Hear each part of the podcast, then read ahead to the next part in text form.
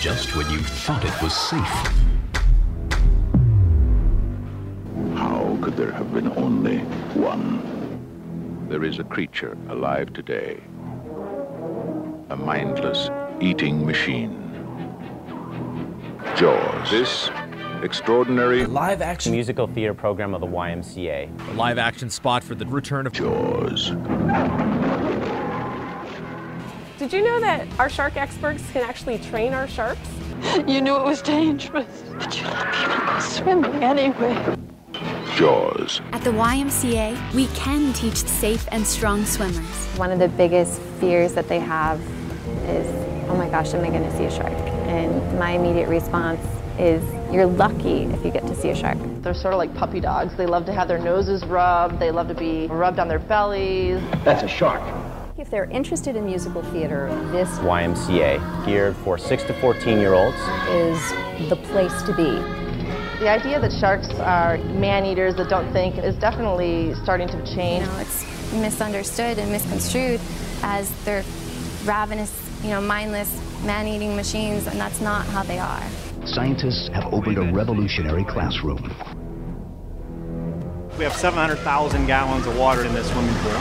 You really are seeing what you think you're seeing. A great white shark and a human. No air tanks, no cage, no fear. YMCA. We'll bring in a professional Broadway artist. A star pupil named Seymour not only responds to touch, Good boy. he performs like a trained seal. And this is my friend Vertigo. He's a six-year-old shark. Taking responsibility leads to a good ensemble relationship. We've used a technique called target training that allows us to actually condition the sharks to follow a target.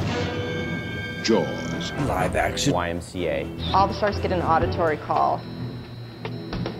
And then we put their shape in the water. We do a color contrast so that they understand that that's their shape. It would only be as effective with live actors to achieve this level of believability. Ever since Jaws, it's pretty hard to generate sympathy.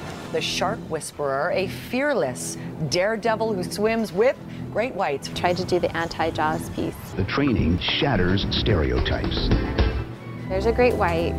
There's the little blonde girl, just like in the movie. But in the movie, which is fictitious, the little blonde girl gets eaten, right?